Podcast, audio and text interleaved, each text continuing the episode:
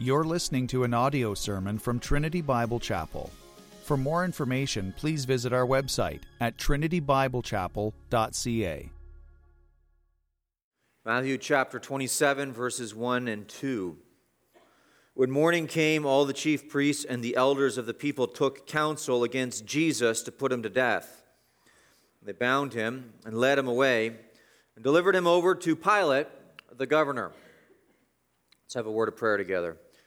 O God in heaven, we pray that the Spirit of God would come this morning so that we would be convicted of our sins and drawn closer to Christ. We pray for backsliders to come back to Jesus, to receive full pardon for their sin, for the lost and those who stand under the sword of your wrath. We pray that today they would be rescued and brought into the safety of Jesus Christ. Pray for all of your people to be strengthened and that we would leave with a deeper love and sense of gratitude for our Lord and, and Savior. O oh God, please anoint the hearing and preaching of your word. We are fully dependent upon you, and it's in Christ's name that we pray. Amen. So we're coming to the end of the Passion Week. And having been in the Passion Week for a while, the week leading up to the death of our Lord Jesus, We've come through the Last Supper in, in Gethsemane, where Jesus yields his human will to his Father, and he has his mission before him. This is the moment for which he has been born, which is to die on the cross. And then in Gethsemane, he's arrested by the mob that is being led by Judas Iscariot, the traitor. They take him to the place of the high priest, Caiaphas where there's a show trial, and they condemn him for being the Son of God, the Messiah. And then it is during this show trial that Peter, the, the Apostle Peter, betrays the Lord, or denies the Lord at least three times. And then the rooster crows. Peter comes under conviction. And that's where we end up now. We're we're just within hours of the crucifixion of Jesus. In this text this morning, these two verses are a pivotal moment in this ordeal. And the reason they are a pivotal moment in this ordeal is because it is at this moment that Jesus is handed over from the Jews to the Romans. So, up until this point, he has been under the custody or in the custody of the Jews. And now the Jews are handing him over to the Romans, and the Romans will be the ones that execute him. Of course, that's at the will of the Jews. They want him dead, but it is the Romans that ultimately carry out the deed. This marks the collaboration of avowed enemies. So you have the Jews and you have the Romans all of a sudden finding common cause in their hatred of Christ, and they find common cause because there's so many that so desperately want to snuff him out and be done with him, have him killed, destroyed. And so in this text today, we see a great human effort, a man made effort Men go to great lengths to have Christ killed, have him crucified. And in this human effort, we see that three points today. I want you to see the death of Christ and the man made effort that goes into that, the death of Christ and the man made theater or optics, the theatrics that are involved in this. And then the death of Christ and the man made collaboration. The effort, the optics, the collaboration. The effort, the theater, and the collaboration. But I hope you will leave this sermon this morning with a sense of the depravity of the human heart, especially depravity of the people that turned Christ over, the people that had him killed. And behind that, I hope you see the hand of God, God's providential ruling over human affairs. As wicked as men are, and they're free agents, they're moral agents before God, As wicked as they are, God is sovereign over the most minute detail, over the whole affair. And so we have these two concepts that come together today. We have divine sovereignty and human agency. Men are going to be responsible for all of their deeds, and yet the Father in heaven, God in heaven, is over it all. And God is without sin. And these two concepts come together today in what we call divine concurrence. Human agency and God's sovereignty concur together to carry out the same end. Man is fully a moral agent, and God is fully sovereign. He's not half sovereign, and men aren't half moral agents. Both of these concepts come together perfectly, and we see that today and so we have the death of Christ and the man made effort, the death of Christ and the man made optics, and the death of Christ and the man made collaboration. And behind that, we see the hand of God guiding the entire affair. Why? To bring about atonement, to bring about atonement for your sins, so that Jesus Christ reached this point in history where he was crucified and died for sinners, so that you and I can be saved and so that our sins can be forgiven.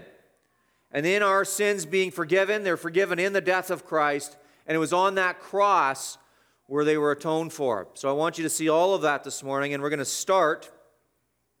We're going to start by observing the death of Christ and this man made effort. The death of Christ and the man made effort to bring this about. I want you to see the great effort that these men go to to have our Savior killed, to have him killed. And the religious leaders burned the midnight oil to kill Jesus. You see in verse 1, it says, When morning came. Well, morning came. And that follows verse 74 of the previous chapter, where it says at the end of verse 74, and immediately the rooster crowed. So the rooster crows, Peter falls under conviction, and then morning comes. This, you can go all the way back actually to Gethsemane in chapter 26, verse 47, where it says, While he was still speaking, Judas came, one of the twelve, and with him a great crowd with swords and clubs from the chief priests and the elders of the people. And so you, this is earlier in the evening. Then you get through Gethsemane, and you get to the trial in verse 57, in verse chapter 26. It says, And those who had seized Jesus led him to Caiaphas the high priest, where the scribes and the elders had gathered. There's the trial. You have the show trial before Caiaphas. And then you have the conviction that results in verse 65. Then the high priest tore his robes and said, He has uttered blasphemy. Okay? They answered, He deserves death. You have the show trial, you have the conviction, you have the crowing of the rooster, and then you have morning. And so you're left with the impression that these men have been working all night. They've been laboring hard, they've been burning the candle on both ends because they have some important business to take care of. And in their mind, the most important business, the most pressing issue that they've ever faced now is how can we make sure that Jesus is dead? They have to put an end to him. And they want him done with. And now, now it's dawn, day's breaking. Morning time has come, and they're still working. And, and, and by the way, as you, as you look at this man made effort in the death of Christ, you need to understand that this is the busiest holiday of the year for these men. And they are the religious leaders of Israel. And so, on the busiest holiday of the year, during the busiest day of the year for them, because they oversee all of the sacrifices in the temple. And you have thousands of Jews streaming into Jerusalem to make sacrifices in the temple. They're overseeing all the sacrifices, they're overseeing the cleaning of the temple. All of this is going on. They're exhausted because they're meeting with people that they probably haven't seen in months, if not all year. And, and they have all of their religious duties to tend to. And now, what they're doing, they're up all night planning and plotting and conniving to make sure that they have Jesus killed. Now, some of you might be able to relate what it is to pull an all nighter. In school, you might have stayed up all night to get a paper done to cram for an exam the night before, and you, you get the coffee going, and you consume as much coffee as you can, and you pull your all nighter because you figure you've got something very important the next day that you have to tend to. And that's why you do it. You're willing to sacrifice your sleep and you're willing to be miserable the next day. Everyone else has to put up with you. You start seeing double while you're driving. You're willing to do that. Why? Because you've got something very important. That's why these guys are doing this. And they're not just doing it with the all nighter, they're doing it after the busiest day of the year and the busiest season of the year. And they're doing it because they have something so important. And, I mean, what could be more important than the crucifixion of Christ? They want him dead. And so they're willing to work all night to make it happen. John Trapp said, he said, they had broken their sleep the night before and yet were up at it early in the morning. And here's what I want you to note as we talk about this man made effort to have Jesus Christ crucified, the wicked work overtime against the righteous. The wicked work overtime against the righteous. They plot, the demons of hell are plotting now. And the de- it's not just the demons of hell, they manifest themselves in certain people. And there's people that are actually plotting and planning on how to destroy God's work. And so there's, there's, there's people that are conniving. The forces of hell are conniving on how to destroy your family, your children, and your wife, and your husband, and your marriage, and your church, and your community. They're working overtime and they're willing to go out, go without sleep for it to happen. And as you think about this, you ought to remember that this the next time you're too tired to pray in the morning. How many of you you set the alarm the night before with the best of intentions? I'm going to get up in the morning, I'm going to pray, I'm going to read my Bible. And then the alarm goes off, and ah, I think I'd prefer a few extra minutes of sleep today. And so you don't get up and then you don't pray. You got just enough time for breakfast to grab a coffee and head out the door. But you don't get up to pray.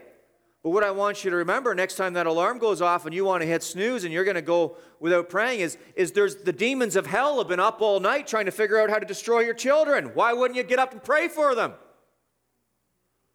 And the demons of hell have been up all night trying to figure out how to destroy your marriage. Bring your wife down or bring your husband down. And you wouldn't get up and pray for them. And you wouldn't get up and pray for your church or your community or your country. I want you to know that there's dark forces at work in this world that want to wreck you and wreck your children and wreck your family and wreck your church and wreck your marriage. And it's upon you to rise early in the morning and plead with God. Just like Jesus told the disciples to in Gethsemane, and they wouldn't do it. They were too busy sleeping. Well, this, this ought to really convict us, I think. We ought not be too tired to pray. We ought not be too tired to commune with our Lord before the day breaks. Why? Because the wicked have been up all night. The demons of hell have been up all night trying to figure out how to destroy us and our family and our church and our community. And, and not only, uh, like as you think about this human effort that goes into destroying Jesus Christ, the death of Christ, and the man made effort, I want you to know it's not just one individual. What does it say? In verse 1. When the morning came, all the chief priests and the elders of the people took counsel. See that? All the chief priests and the elders of the people. All the chief priests and the elders of the people. That's a lot. The busiest, most important season of the year. And these are the busiest, most important men in all of Judea. This is speaking of the Sanhedrin. The Sanhedrin is the supreme court of Israel with judicial, civil, and religious powers. There's 71 men on the Sanhedrin. They're Jerusalem's top men, they're Israel's top men. 71 of them. And they've been up all night burning the midnight oil, burning the candle at both ends. Why? Because they want to destroy Christ, all of them. They're united. They're motivated and they got lots of energy for it. This is an effort, an all night effort with dozens of busy, top, intelligent men who want to destroy Christ. And they had a purpose for this evening, this long night. Look at what it says in verse 1. When morning came, all the chief priests and the elders of the people took counsel. Now, that word took counsel refers to come up with a plan or to strategize or consult. It was to pass a resolution. because they were required under Roman law to pass a resolution together in order to have Christ executed, because the Jews no longer had power to execute their own people. They had to pass that on to Rome, they had to defer it over to the Romans.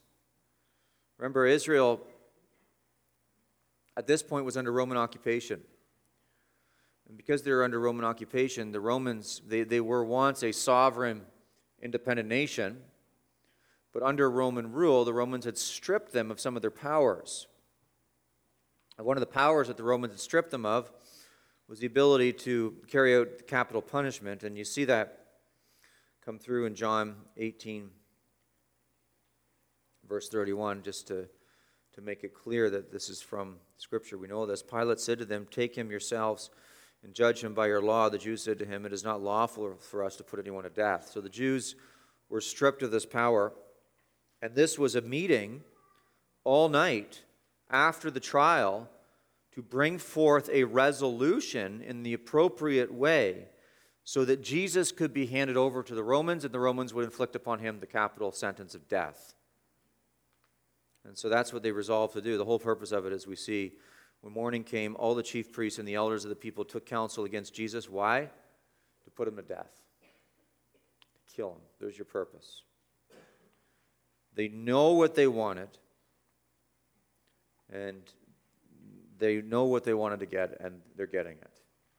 So, dozens of top men met all through the night on the busiest day of the busiest week of their year to counsel together to bring forward a resolution in order to secure the death of Christ at the hands of the Romans, have him killed and executed. That's the human effort that goes into the death of our Savior. Pay attention. Godless people work very hard. They're controlled by the forces of hell.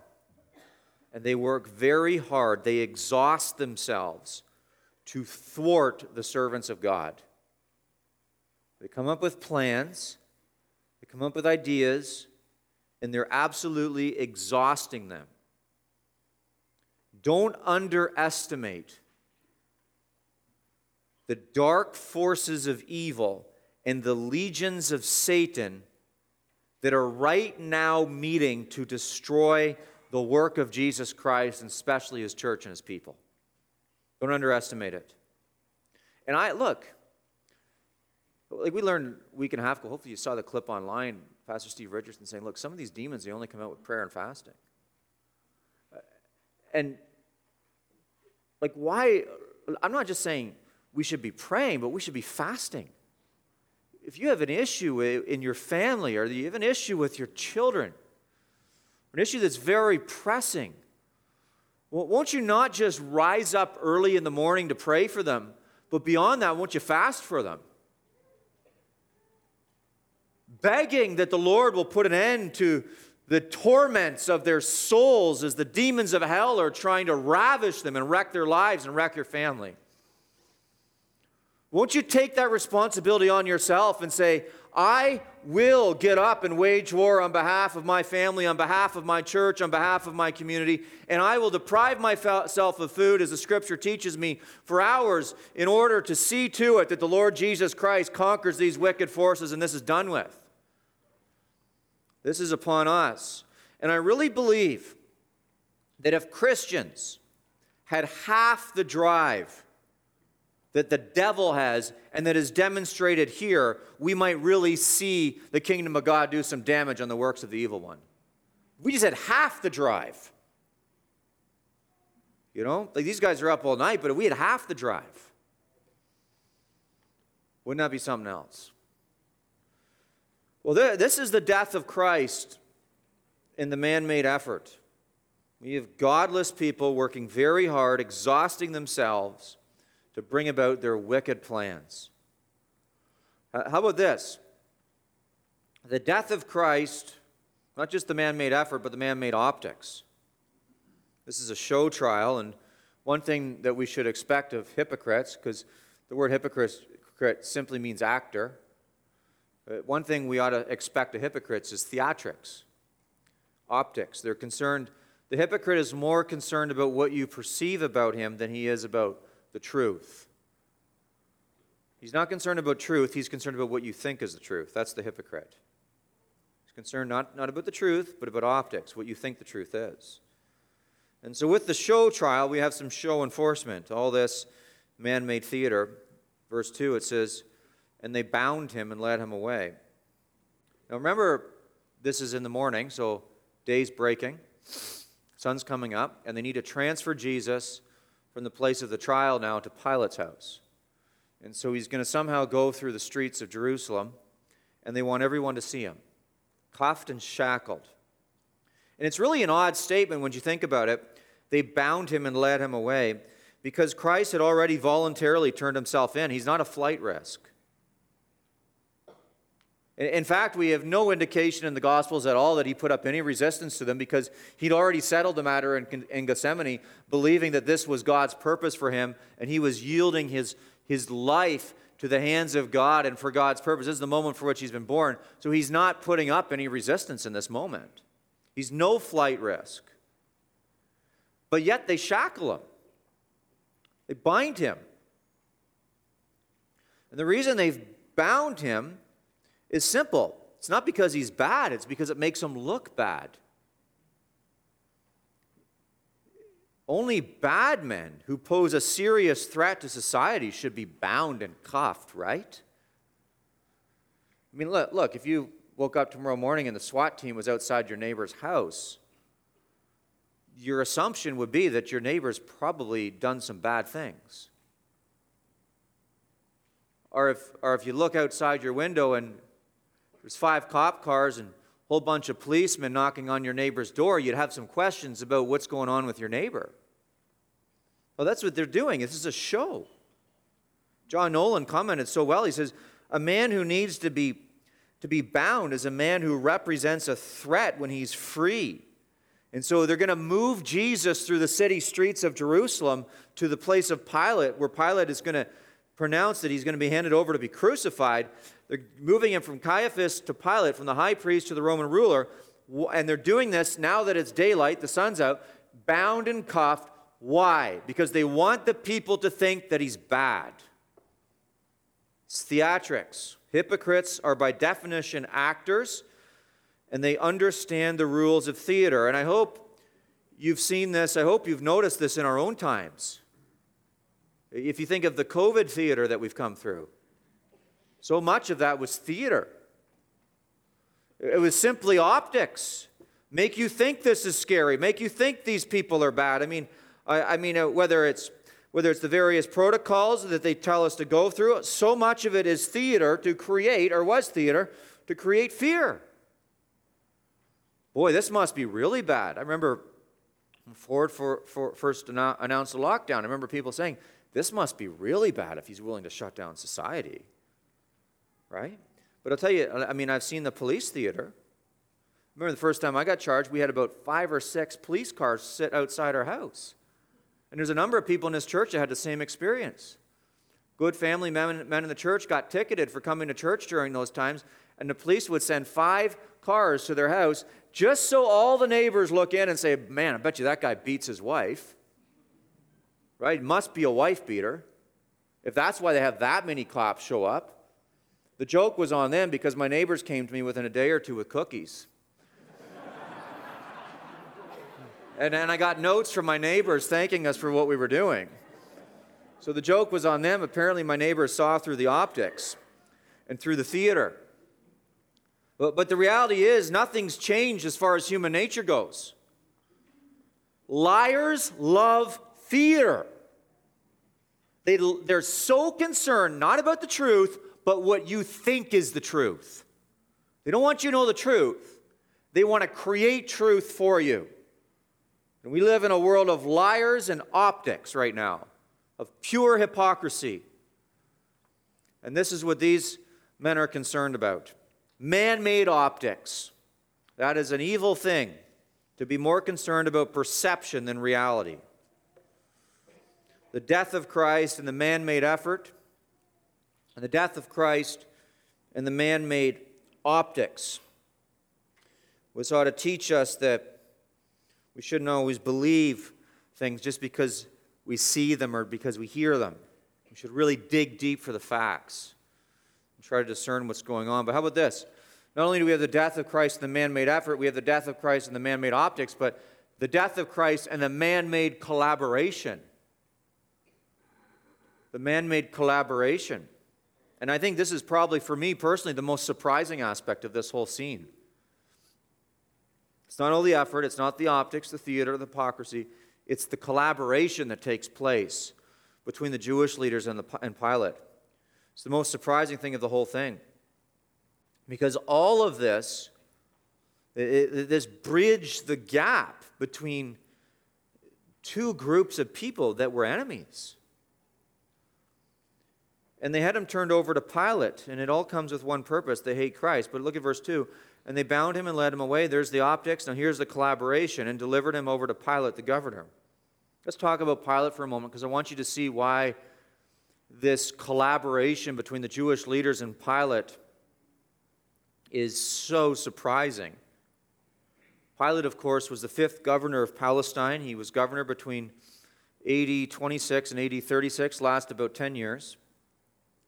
He was appointed under Tiberius Caesar, and so he was a Roman pawn. He was the pawn of the tyrant. They, they, they wanted to control it. The Romans, they, they ruled from top down. And so the way that they would colonize the world, they really wanted to unite the world under the Roman government.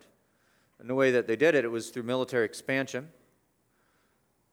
And once they'd take an area, the Romans, the, the Caesar would appoint a governor of that area, especially if that area was a little dicey as far as their behavior and loyalty to Rome. And so they would take and they, they did this successfully all over Europe and the Near East and North Africa. And so they would take these regions. And Pilate was appointed over Judea. They conquered the Jews. And he was the Roman governor of the area under the Caesar. Matthew Henry explains how Pilate was perceived not just by the Jews, but by the Romans in his comment. He said, Pilate is characterized by the Roman writers of that time as a man of rough and haughty spirit, willful and implacable, and extremely covetous and oppressive.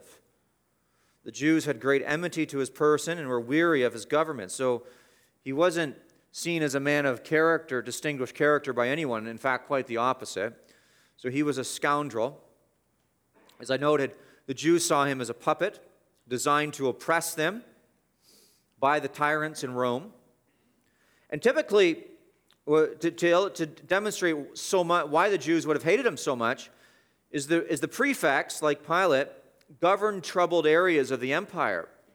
So there was special governors, like Pilate, who were appointed over certain geographical regions of the empire that were given towards resistance. And so you would appoint a prefect like Pilate in an area that, that really had animosity towards the Romans. And Judea was one such area. And so the Romans appointed Pilate over that area because it was a troubled area and because of their religion, um, really resented the Roman imposition and really did perceive Rome as tyrannical. Um, Pontius Pilate actually normally lived in Caesarea, Caesarea by the, the sea in the Mediterranean. But he came to Jerusalem during the feast times to keep an eye on things because that was if things were going to go down, if there was going to be a riot or an insurrection, it was going to be during the feast times. And so he would leave his villa or palatial estate by the Mediterranean and go more inland into Jerusalem during those times. And so that's why he was there. He'd, he'd vacated his nice little area there by the sea. And he was there to keep an eye on things. And if things got out of hand or they got rowdy, then he could settle them down pretty quick with his troops. And so the Jews hated him. They knew why he was there. He was there to watch them, he was there to squelch any type of resistance to Rome. And he, he was a bad character. He had Roman soldiers actually once brought ensigns into Jerusalem at his order. That was sacrilege to the Jews. And the Jews protested, and he threatened to kill all the protesters. Now, the Jews um, in their protest, actually quite honorably said, Fine, come kill us, but we're not standing for this. And he actually backed off. So not only was he vicious, but he was a wet noodle. He was a political man. And on another occasion, he used the temple money, so he stole money from the temple. He called it tax, but he stole money from the temple to build a Roman aqueduct. The Jews rose up and they protested what he did, and, and this time he didn't back off. He clubbed them into submission. So he brought out his army and he beat them for protesting his theft from their temple to build this Roman aqueduct. He once massacred a group of religious fanatics later on in his reign, and that probably was what led to his eventual demise. But the Jews hated him. He hated the Jews. He was arrogant, cruel, wet noodle, no spine, insecure leader, and very oppressive. And the Jews saw him. On top of all these character flaws, he was the representative of Roman tyranny in Judea. And yet, despite their hatred of the tyrant Pilate, they hated Christ more. They hated Christ more. They'd rather be ruled by a tyrant than ruled by Christ. Does that sound like anyone to you? Doesn't that sound like our own country? They'd rather be ruled by tyranny than ruled by Christ. A people who would rather be governed by the heavy hand of oppressive governments than self governed under the lordship of Jesus Christ. Our own nation and many of the churches within it, in a horrifying way, resemble this. We don't want Jesus. He's speaking to our sins, He's hitting our hearts, he, he's, he's getting into our business. And so we'll just keep Him away. And it's, it's not you know, the tyranny and the, the, the heavy burden that the government puts upon us is not quite as bad as the call to repentance. So when it really comes down to it, God, it's very clear in Scripture, God sends tyrants to judge people who are disobedient to Him. And it really comes down to it, the reason that the tyrants come is because the people won't self govern under Christ. And we have a nation that would you know, oh yeah, we don't like tyranny, but boy, uh, won't give up the porn or the drunkenness, won't give up the sodomy or the marijuana. But, but we don't like tyranny, but we like our sin a lot more than we don't like tyranny. And that's where we are right now as a country. And they needed a plot to convince Pilate to join them. And so they're collaborating with this wicked man and they've, they've, they're looking for a plot and they need some way to do that. And so what they do is Luke tells us is they accuse Jesus of treason against Rome. If you look at Luke chapter 23, verse 2, I'll just read it for you. It should be on the screen. And they began to accuse him, saying, We found this man misleading our nation and forbidding us to give tribute to Caesar, and saying that he himself is Christ the King. See, they're, they're accusing Jesus of sedition. They don't like the Romans. Fact, they resent them. But what are they doing? They have to paint Jesus as a bad guy, so we'll go around and we'll accuse Jesus of treason and sedition against Rome, so hopefully the Romans turn on him. And really, these men are the real traitors because they'll betray one of their own people to save face, even if that means turning one of their own people over to the Roman tyrants. And very often, throughout history and certainly without, throughout Scripture. The false church often turns to the godless magistrate or the godless government to silence the true church. And there's this man made collaboration that takes place.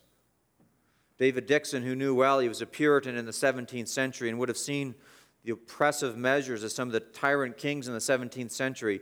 He said, on this text, it is no new thing to see corrupt church governors abuse the civil magistrate in execution of their unjust and cruel conclusions. It's not new. The Jews collaborated with Rome because they hate Christ.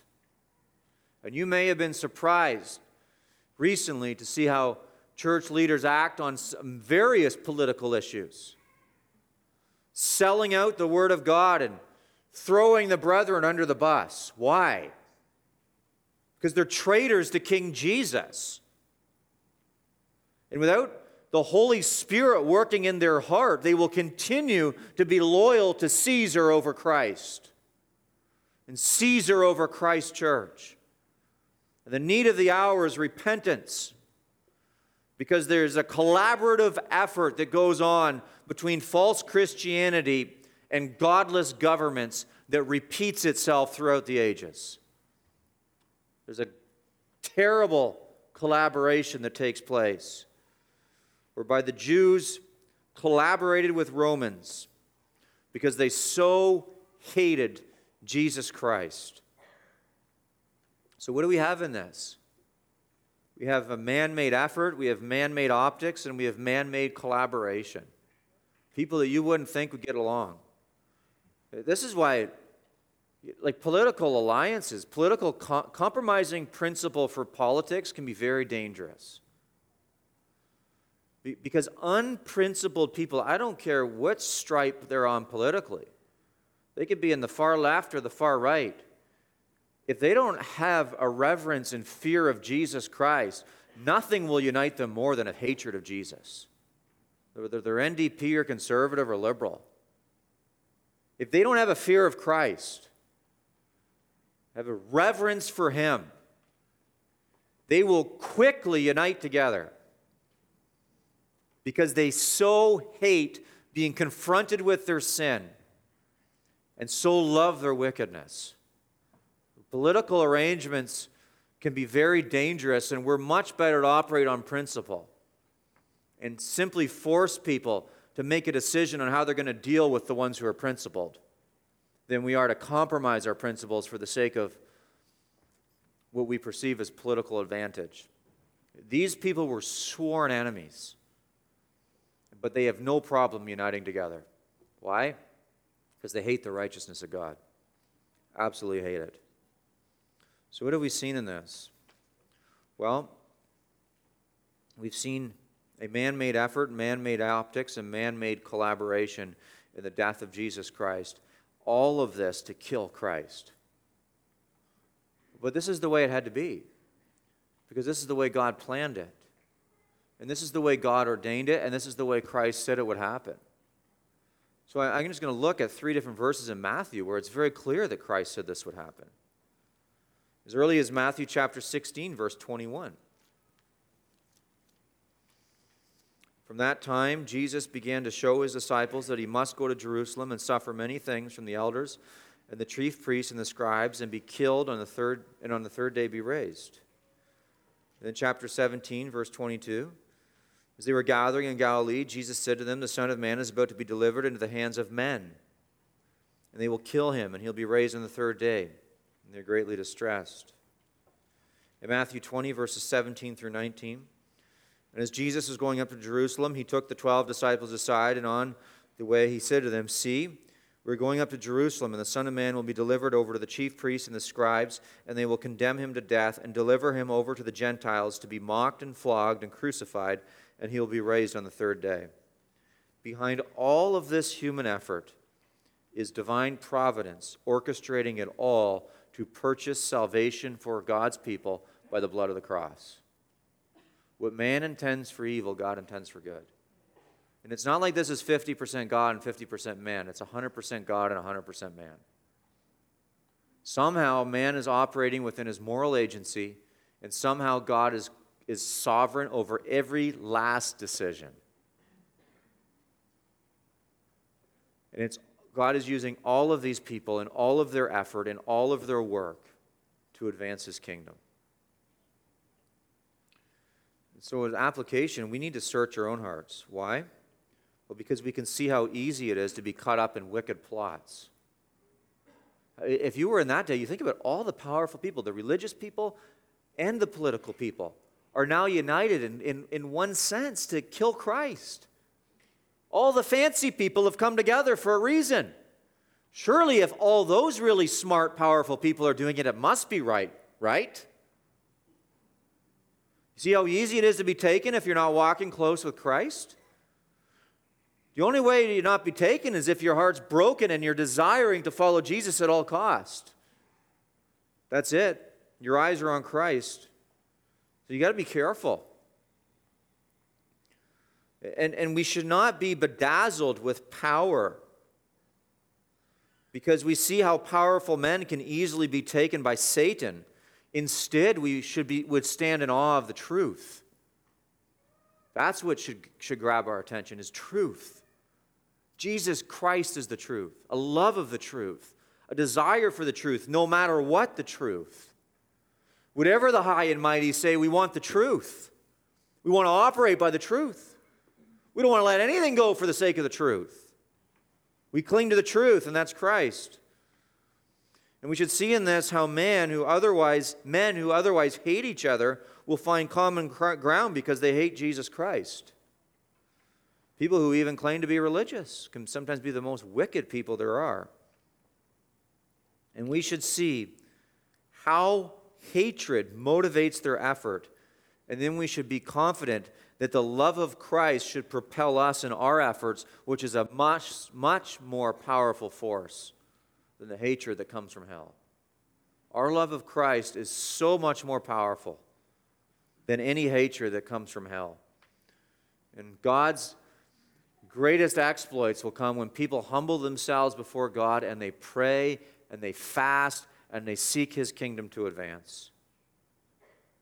And we should be full of gratitude. Why? For what Christ has done for us, what God has done for us in Christ. Christ went through all of this. And then we get to the place of the cross. Why?